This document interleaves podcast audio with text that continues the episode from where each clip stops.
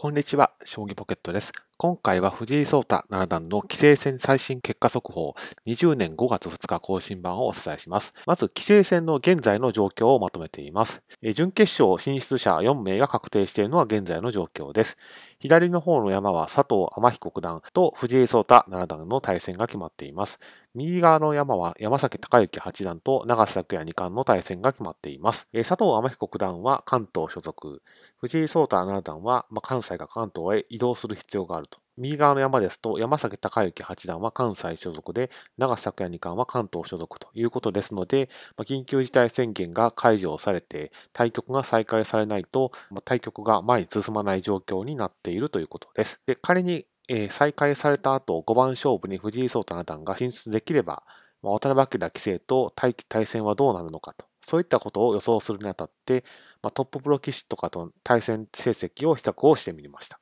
5番勝負へ進出したとしたら、まあ、勝てる可能性があるのかと予想するにあたって、2019年度と20年度の成績を渡辺明棋聖と比較をしてみました。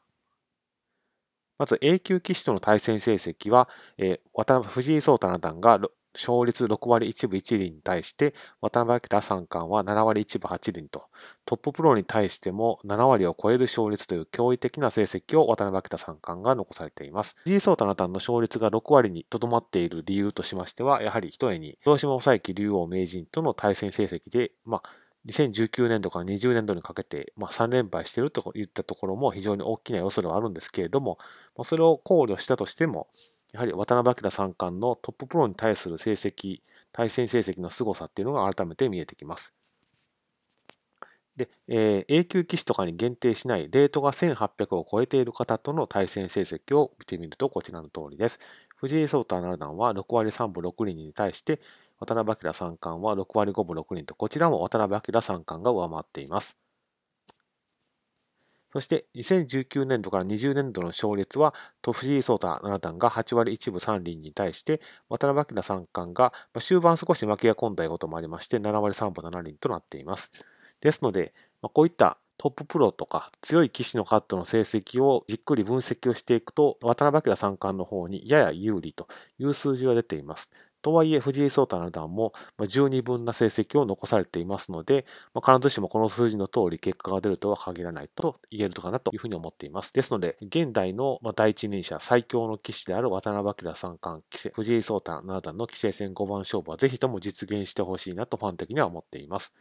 一方で、緊急事態宣言が現在も解除されていない状況ですので、このままでは棋聖戦の戦車も決まらず5番勝負も始まらないということは言えると思います。ですので、何らかの方法が、打開策はないかというのをちょっと考えてみました。その参考にしたのは、お隣の囲碁界の話になります。ご存知の通り、囲碁界は日本だけで完結しているプロ組織ではなくて、韓国のプロ組織、中国のプロ組織、日本のプロ組織、そして台湾とかのプロ組織とか、そういった複数の国の方が集う世界戦といった舞台もあります。ですので、日本国内での日本の公式戦プラス、世界の方が戦う世界戦という舞台もあると。そこが将棋界とは違うところです。一方で、現在のようにこう世界、世界を飛び交って、世界中を移動して対戦をするっていうのはなかなか現実的にできない状況でもあります。ですので、そういった背景も囲碁の世界戦の一つである夢ゆり杯といった公式戦があるんですけれども、それの準々決勝に日本のプロ棋士一力遼八段が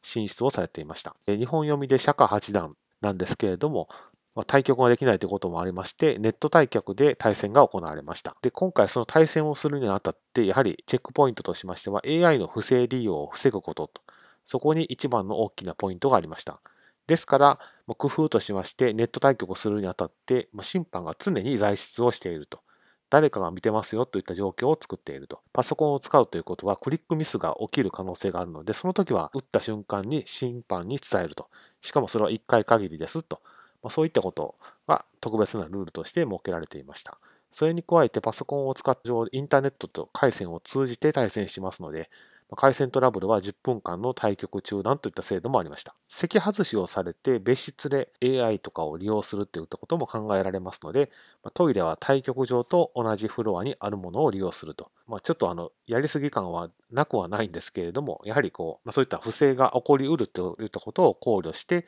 ルール化が図られたと。その結果、お二人が会うことなくインターネットで、インターネット回線を通じて対局ができたと。こういった、えー、事例がつい先日ありました。ですので、ま、将棋界としても、やはり対局延期がこのまま長引くようであれば、まあ、公式戦も前に進みませんし、タイトル戦もできないということですので、こういった夢有利杯の事例を参考にするのは十分ありなんじゃないのかなと。ただ一方で、タイトル戦っていうのはどうしても地方のファンとの交流であったり、地方の、ま、そういった旅館とかホテルとかそういった名所を紹介するといったこともありますので、完全に全てインターネットを通じたネット対局に切り替える、切り替えるのは現実的ではないんでしょうけれども、こういったやり方もあっていいんじゃないのかなというふうに思っています。ですので、まあ、こういったやり方を通じてでも、なるべく早く公式戦、タイトル戦の再開ができればいいなというふうに考えています。